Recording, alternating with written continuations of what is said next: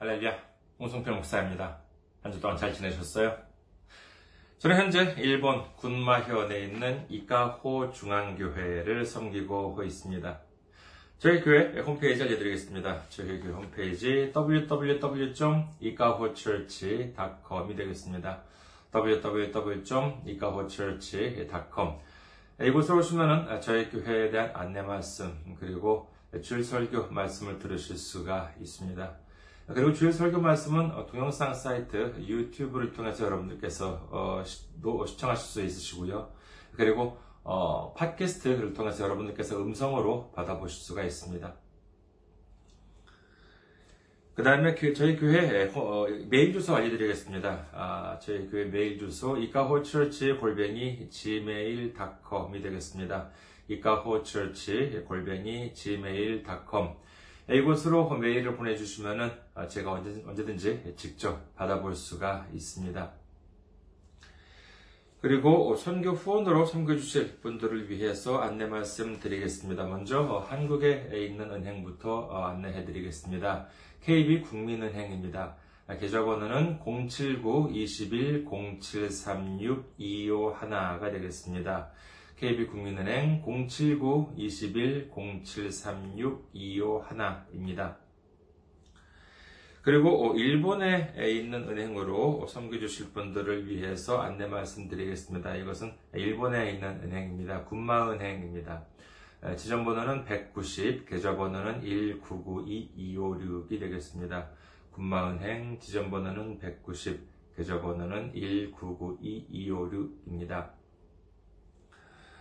저희 교회는 아직까지 재정적으로 미자립 상태에 있습니다. 그래서 여러분들의 기도와 선교 후원이 큰 힘이 되고 있습니다. 여러분들의 많은 기도, 많은 관심, 많은 섬김 기다리고 있겠습니다. 지난주에 또 귀하게 선교 후원으로 섬겨주신 분들이 계셨습니다. 아, 김재원님, 서수진님, 리세이키치님, 김유미님, 장희석님, 그리고 주님 사랑합니다 님께서 귀하게 선교 후원으로 섬겨 주셨습니다. 감사합니다. 얼마나 큰 힘이 되는지 모릅니다. 주님의 놀라운 축복과 넘치는 은혜가 함께 하시기를 주님의 이름으로 축원드립니다. 오늘 함께 은혜 나누실 말씀 보도록 하겠습니다. 함께 은혜 나누실 말씀 로마서 칠 장 칠 절 말씀이 되겠습니다. 로마서 칠 장 칠 절 말씀. 제가 가지고 있는 성경으로 신약 성경 이백사십팔 페이지가 되겠습니다. 로마서 칠 장 칠 절 봉독해 드리겠습니다. 그런즉 우리가 무슨 말을 하리요? 율법이 죄냐? 그럴 수 없느니라. 율법으로 말미암지 않고는 내가 죄를 알지 못하였으니 곧 율법이 탐내지 말라 하지 아니하였더라면 내가 탐심을 알지 못하였으리라. 아멘.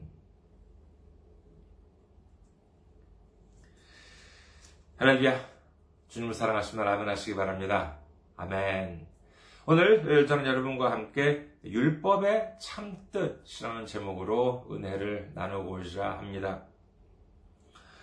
많은 분들이 주일날 뭐 교회에 가실 때 차를 타고 가시는 경우가 많겠지요.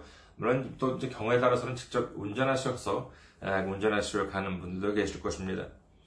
제가 한국에 있을 때는 이제 뭐, 어, 물론 이제 그, 다른 교회, 이제 제가 원래 가던 교회에 갈 때도 있었지만은, 아, 게을러가지고요. 그때는 또, 어, 아직까지 그 교회에서는 특별하게 뭐 봉사든지, 아, 그때는 하기 전이었습니다.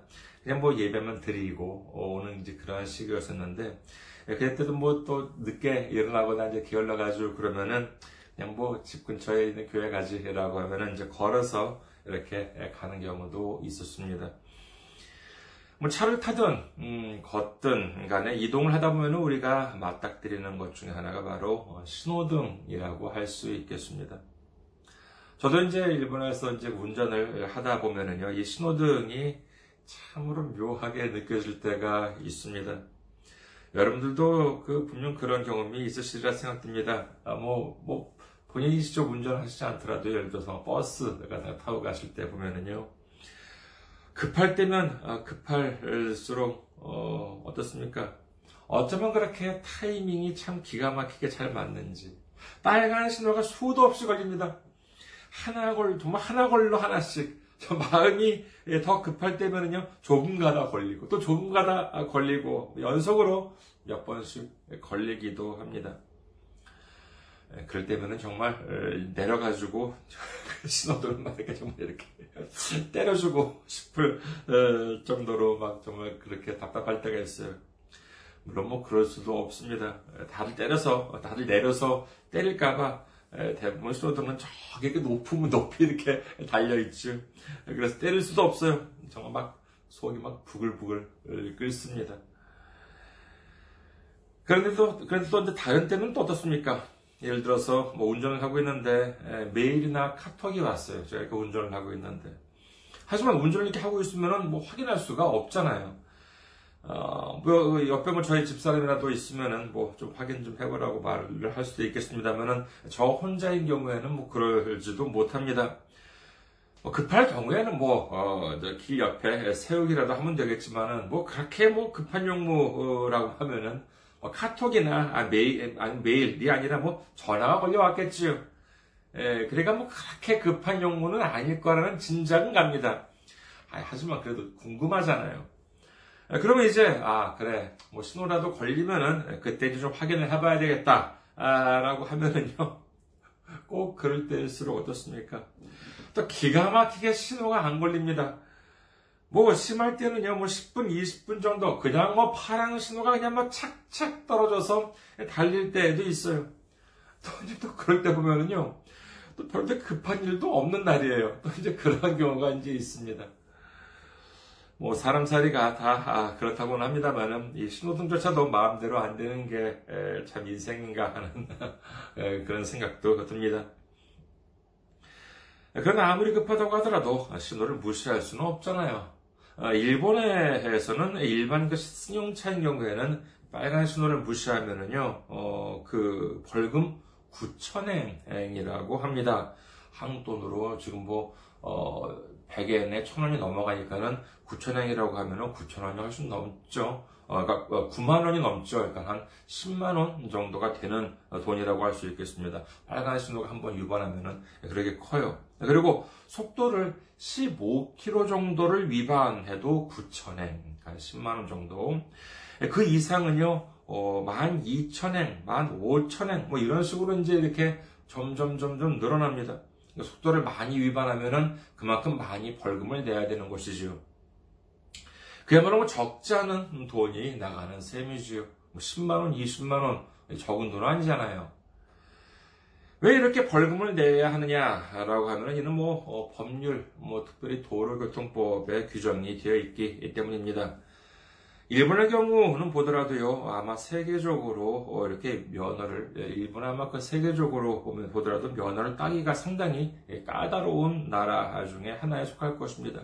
시험도 어렵고요. 어, 일반적으로 면허를 따는 데 드는 음, 비용만 하더라도 최소한 한 삼십만 엔, 그러니까는 우리나라 돈으로는 삼백만 원이 훨씬 넘는 돈이 들어간다는 것이지요.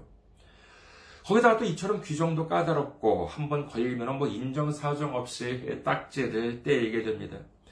옛날에는 뭐 한국에 보면 뭐, 뭐, 어, 좀 봐주기도 하고 뭐 그랬었던 것 같은데 요즘 같으면은 뭐 엄격해주면 엄격해졌지 그렇게 뭐 봐주거나 하는 일은 뭐 없어졌다고 하지요. 자, 그러면 이런 이유 때문에 한국이나 일본이 참 살기가 힘든 나라다 이렇게 생각이 되십니까? 우리는 무언가를 잊어버리고 있습니다. 지난 한 주도 그렇게 차를 많이 타고 어, 다니고 그리고 바깥에 왔다 갔다 하면서도 그리고 어, 또 이렇게 주일에는 교회까지 차를 타고 어, 왔음에도 불구하고 사고가 안 난 이유는 무엇이겠습니까? 물론 뭐 하나님께서 뭐 우리를 이렇게 지켜주시고 인도해 주셔서 그런 것입니다만은 세상적으로 본다면 어떻습니까?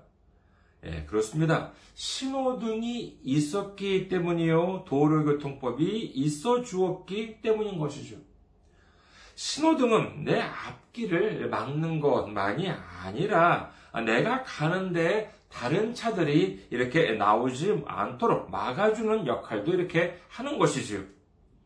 그런데 이걸 깜빡깜빡 잊고는 도대체 내 앞길을 가로막는 신호등, 나를 빨리 달리지 못하게 만드는 저 속도 제한 표지판, 이렇게만 생각을 하니까 불평, 불만이 생기는 것 아니겠습니까?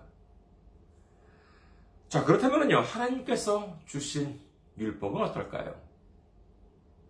신명기 이십오 장에 나와 있는 율법에 보면은요, 다음과 같은 말씀이 적혀 있습니다.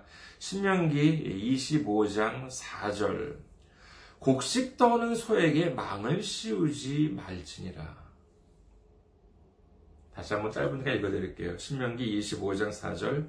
곡식 떠는 소에게 망을 씌우지 말지니라. 얘는 무슨 뜻이냐 하면은요, 밀 같은 곡식을 이렇게 추수를 하잖아요. 곡식을 이제 거두고 난 다음에는 껍질이 있기 때문에 타작을 해야 합니다.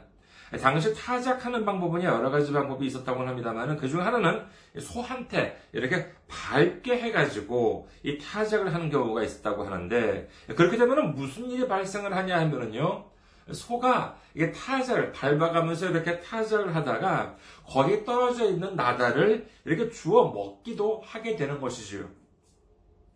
아니, 사람들이 기껏 공들여서 길러온 곡식을 이제 간신히 추수를 해서 이렇게 타작을 하려고 하는 상황인데, 이를 소들이 일하면서 주워 먹으면은 아깝잖아요. 그래서 그때까지는 소 입에 망을 씌우고 이렇게 일을 시켰다고 합니다. 근데 이것이 잘못된 것입니까? 아니, 오히려 이것은 뭐 사람의 지혜라고도 할 수 있겠지요. 그런데 하나님께서는 이렇게 입에, 소의 입에 망을 씌우지 말라고 하십니다. 아니, 뭐 이런 것까지 하나님께서 말씀하셨을까 싶기도 하지 않습니까? 그래서 누구는 이렇게 말합니다. 아, 하나님은 우리에게 이처럼 자신이 만든 짐승까지도 아끼도록 명령하신 것이다. 여러분은 어떻게 생각하십니까? 정말 자연을 사랑하고 어, 동물을 사랑하라. 물론 뭐 어, 나쁜 말은 아니지요. 좋은 말입니다. 그런데 고린도전서 구 장에 보면은요, 이 구절에 대해서 흥미로운 기록이 있습니다. 고린도전서 구 장 구 절에서 십 절을 볼까요? 모세의 율법에 곡식을 밟아 떠는 소에게 망을 씌우지 말라 기록하였으니 하나님께서 어찌 소들을 위하여 염려하심이냐? 오로지 우리를 위하여 말씀하심이 아니냐? 과연 우리를 위하여 기록된 것이니 밭 가는 자는 소망을 가지고 가며 곡식 떠는 자는 함께 얻을 소망을 가지고 떠는 것이라. 소 입에 망을 씌우지 말라고 하신 것은 이는 소를 위해서인 줄 알았는데, 이렇게 함으로 인해서 득을 보는 것은 소인 줄 알았는데 그게 아니래요. 사람을 위해서, 우리를 위해서 하나님께서 이렇게 말씀하셨다는 것입니다. 밭을 가는 사람도 사람이지만은 탈곡하는 이 타작을 하는 소한테도 소망이 있어야지 이 기쁜 마음으로 일을 하지 않겠냐는 것이죠. 그리고 이 소가 일을 하는데 배가 고파서 힘이 떨어지고 픽픽 쓰러지면은 그게 누구 손해가 되겠습니까? 이는 다름 아닌 그 주인한테 손해가 되는 것이지요. 다시 말해서 소가 이 일을 하면서 좀 주워 먹도록 입에 망을 씌우지 말라라고 하는 하나님의 말씀은 소를 사랑하는 마음에서 하신 말씀이 아니라 바로 우리 사람들을 위해서, 우리 사람들을 사랑하시는 마음에서 하신 말씀이라고 하는 사실을 믿으시기를 주님의 이름으로 축원합니다. 이와 비슷한 규정들이 율법에는 꽤 있습니다. 출애굽기 이십삼 장 십구 절. 내 토지에서 처음 거둔 열매의 가장 좋은 것을 가져다가 너의 하나님 여호와의 전에 드릴지니라. 너는 염소 새끼를 그 어미의 젖으로 삼지 말지니라. 또 레위기 이십이 장 이십칠 절에 한번 보겠습니다. 레위기 이십이 장 이십칠 절. 수소나 양이나 염소가 나거든 이레 동안 그것의 어미와 같이 있게 하라. 여덟째 날 이후로는 여호와께 화제로 예물을 드리면 기쁘게 받으심이 되리라. 자, 먼저 어, 출애굽기 이십삼 장 십구 절 먼저 보면은요, 염소새끼를 요리할 때 염소 젖으로 삶은, 삶는 경우가 있었다고 하는데, 그때 쓰는 염소 젖을 그 새끼의 어미 젖으로 삶지 말라라고 하고 계신 것입니다. 왜 이런 말씀을 하셨냐 하면은요, 당시 고대 가나안 사람들의 풍습을 보면은 이런 좀 미신적인 의미, 주술적인 의미를 담아서 그 새끼 염소를 요리를 할 때는 그 새끼 염소의 어미의 젖을 쓰면은 더 맛이 좋아진다라고 사람들이 믿었다고 합니다. 하지만 뭐 생각해 보십시오. 물론 뭐 겉보기는 뭐 그 새끼 염소의 뭐 어미 젖이나 다른 염소 젖이나 뭐 같을지는 모르겠습니다만은 본래 어미의 젖이라고 하는 것이 무엇입니까?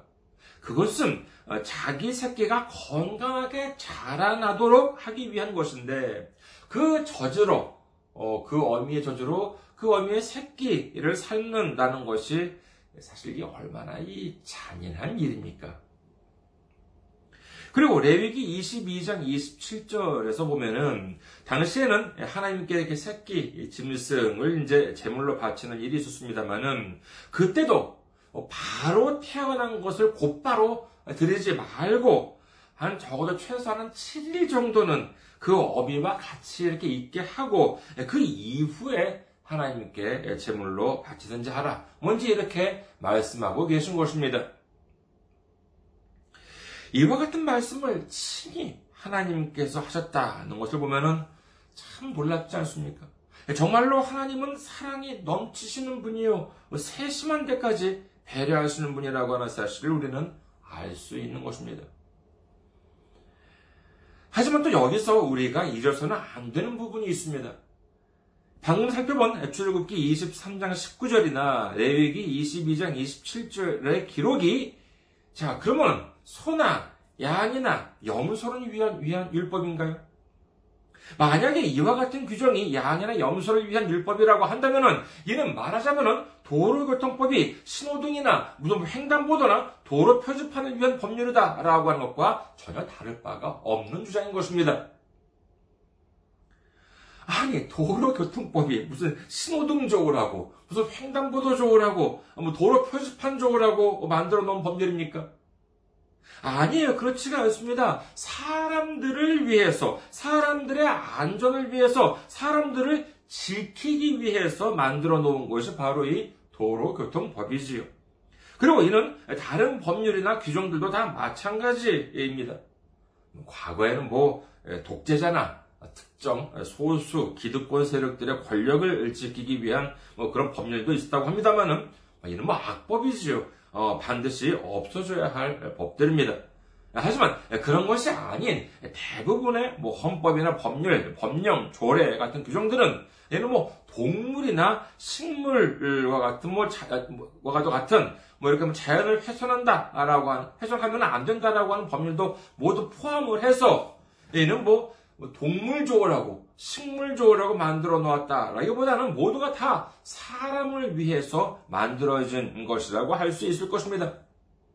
하나님께서 주신 율법도 마찬가지입니다. 앞에서 살펴본 율법들은 소나 양이나 염소를 조으라고 말씀하신 것이 아니라 우리를 위해서 만들어 놓으신 것입니다. 우리가 먼저 잔인한 것에서 떠나고, 어, 사람에 비한다면 정말 아주 하찮다고도 할 수 있는 짐승한테까지도 자비를 베푸는 마음을 가지기를 원하시는 하나님께서 우리에게 주신 은혜다라고 하는 사실을 믿으시기를 주님의 이름으로 축원합니다. 예, 저는 아직 다행히 일본에서는 위반 딱지를 뗀 적은 없습니다만은요, 다른 나라에 있을 때는 몇 번 뗀 적이 있습니다. 뭐 대단한 건 아니고 뭐 속도 위반이죠 뭐. 에, 그런데 에, 그걸 뗄 때 보면은요, 아무리 믿음이 좋은 사람이라 하더라도 감사가 넘쳐 나오겠습니까? 아이고 할렐루야, 딱지를 떼게 해주셔서 감사합니다 라고 하는 말이 웬만해서는 안 나오겠지요. 오히려 아이 참 남들은 안 걸리는데 왜 나만 재수없이, 어, 재수없이 걸려서 말이야, 막 그런 생각이 안 들겠습니까? 하지만 그와 같은 법률, 누구를 위해서 만들어졌다고요? 예, 그렇습니다. 우리를 위해서, 그리고 나를 위해서 만들어졌다고 생각하게 된다면 이 또한 은혜가 넘치게 되는 것입니다. 경찰에 안 잡히고 그대로 갔다가 사람을 다치게 하거나 다른 것에 부딪히거나 하면은요, 이는 뭐 돈 몇 푼으로 해결될 문제가 아닙니다. 그 전에 그런 일이 있을까봐 벌써 하나님께서 미리 아시고 정말 그 바쁜 경찰 아저씨들을 친히 그 자리까지 불러주셔서 미리 이 큰 사고를 막게 하시고 또 돈 몇 푼 내고 다시금 안전 운전을 할 수 있게 하셨다. 이렇게 생각한다면 우리가 감사하지 못할 이유가 없는 건 아니겠습니까? 이는 제가 드리는 말씀이 아닙니다. 성경에 뭐라고 기록되어 있습니까? 히브리서 십이 장 오 절에서 팔 절, 또 아들들에게 권하는 것 같이 너희에게 권면하신 말씀도 잊었도다. 이르렀을 때 내 아들아 주의 징계하심을 경히 여기지 말며 그에게 꾸지람을 받을 때에 낙심하지 말라. 주께서 그 사랑하시는 자를 징계하시고 그가 받아들이시는 아들마다 채찍질을 하심이라 하였으니 너희가 참음은 징계를 받기 위함이라. 하나님이 아들과 같이 너희를 대우하시나니 어찌 아버지가 징계하지 않는 아들이 있으리요. 징계는 다 받는 것이거늘 너희에게 없으면 사생자요 친아들이 아니니라. 이것이 바로 하나님께서 우리에게 율법을 주신 참 뜻인 것입니다. 여러분 생각해 보십시오. 예를 들어서요, 율법에는 안식일을 지키라 이렇게 하나님께서는 말씀하셨습니다. 안식일의 시작이 무엇입니까? 출애굽기 이십 장 십일 절, 이는 엿새 동안에 나 여호와가 하늘과 땅과 바다와 그 가운데 모든 것을 만들고 일곱째 날에 쉬었음이라. 그러므로 나 여호와가 안식일을 복되게 하여 그 날을 거룩하게 하였느니라. 창세기에 의하면은 하나님께서는 육 일 동안 천지를 지으시고 마지막 날에 쉬셨습니다. 그렇다면 하나님께서는 왜 쉬셨을까요? 피곤해서 쉬셨을까요? 이사야 사십 장 이십팔 절, 너는 알지 못하였느냐 듣지 못하였느냐 영원하신 하나님 여호와 땅끝까지 창조하신 이는 피곤하지 않으시며 곤비하지 않으시며 명철이 한이 없으시며. 시편 백이십일 편 사 절, 이스라엘을 지키시는 이는 졸지도 아니하시고 주무시지도 아니하시리로다. 성경에 의하면 하나님께서는 피곤하지도 않으시고 졸지도 주무시지도 않는다라고 기록합니다. 육 일이 아니라 육백 년, 육천 년 동안 하루도 쉬지 않고 천지를 창조하셨다라고 한다 하더라도 영원히 피곤하지도 않으시는 하나님이시죠. 그렇다면 왜 쉬셨겠습니까? 그렇습니다. 바로 우리를 위해서, 우리를 쉬게 하시기 위해서 하나님께서 쉬어주신 것입니다. 생각해보세요. 회사에서 사장님이 퇴근도 안 하고 막 잠도 안 자고 막 벌건 눈으로 막 땀을 뻘뻘 흘리면서 일하고 있어요. 밥도 안 먹고 물도 안 마셔요. 그런 상황에서 밑에 있는 직원들이 아, 수고하십시오. 먼저 돌아가 보겠습니다. 라고 할 수 있겠습니까? 아니에요. 없습니다. 윗사람이 쉬어야 아랫사람도 쉴 수 있는 것이지요. 앞서 말씀드린 것처럼 이 세상에 있는 법률 중에서는 뭐 독재자나 권력자들을 위한 악법이 덜어 있을 수는 있겠습니다만 율법은 하나님을 위한 법이 아닙니다. 믿음의 눈을 가지고 본다면 이 모든 것이 하나님의 은혜요, 하나님의 사랑으로 우리에게 주신 선물이라고 하는 사실을 우리는 알게 되는 것입니다.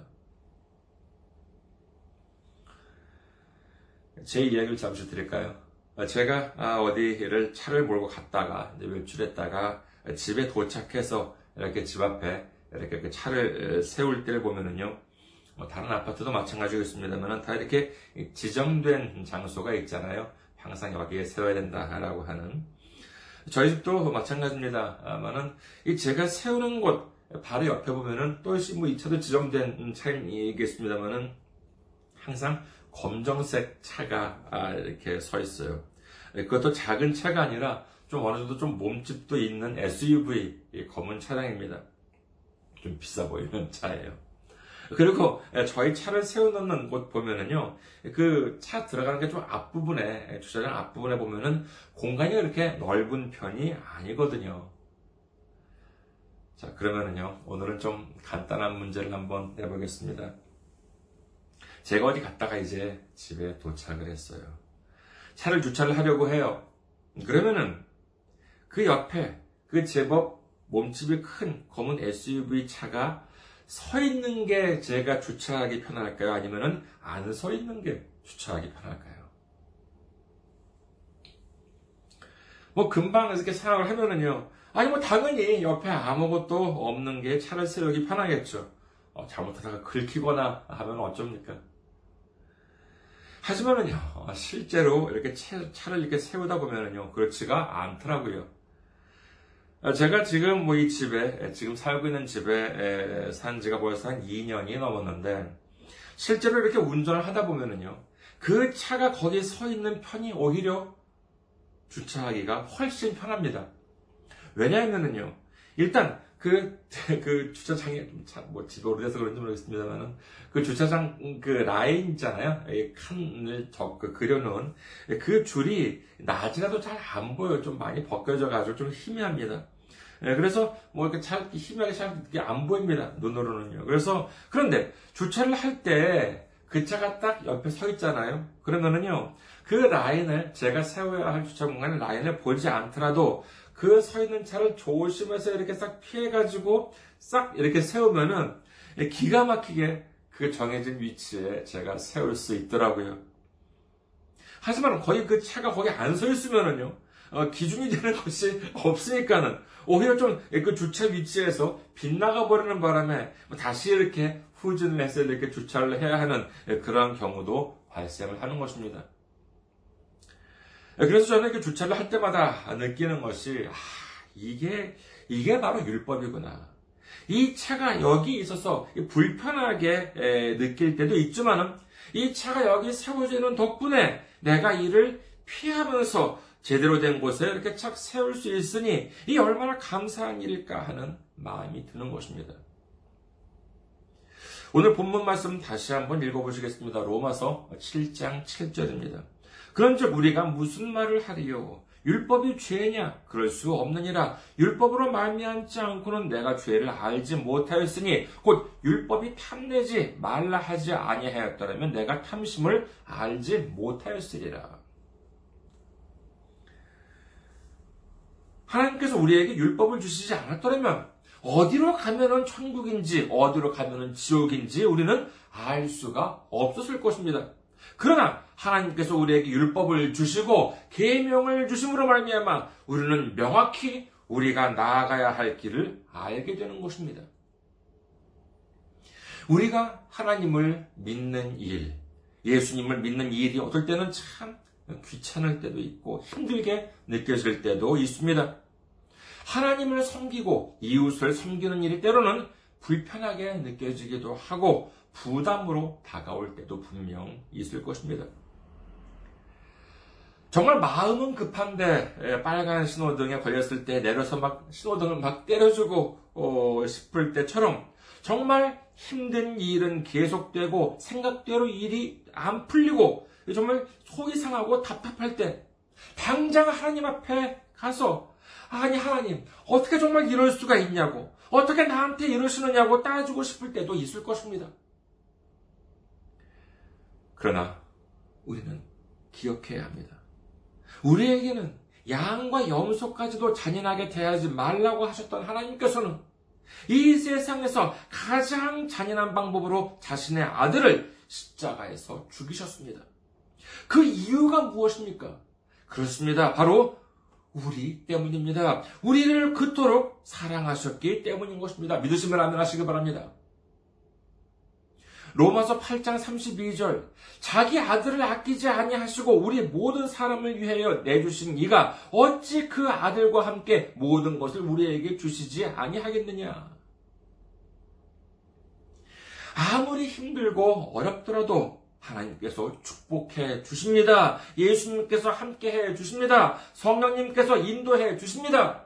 하나님께서는 독생자 예수님까지도 아끼지 않으시고 우리에게 주셨는데 우리에게 더 이상 무엇을 아끼시겠습니까? 로마서 팔 장 이십팔 절 우리가 알거니와 하나님을 사랑하는 자 곧 그의 뜻대로 부르심을 입은 자들에게는 모든 것이 합력하여 선을 이루느니라. 우리 모두 하나님께서 우리에게 주신 율법의 참뜻을 기억하며 하나님의 사랑과 은혜에 감사하고 마침내 모든 것이 합력하여 선을 이루시는 주님께 감사와 찬송과 영광을 돌리는 우리 모두가 되시기를 주님의 이름으로 축원합니다. 감사합니다. 항상 승리하시고 건강한 모습으로 다음 주에 뵙겠습니다.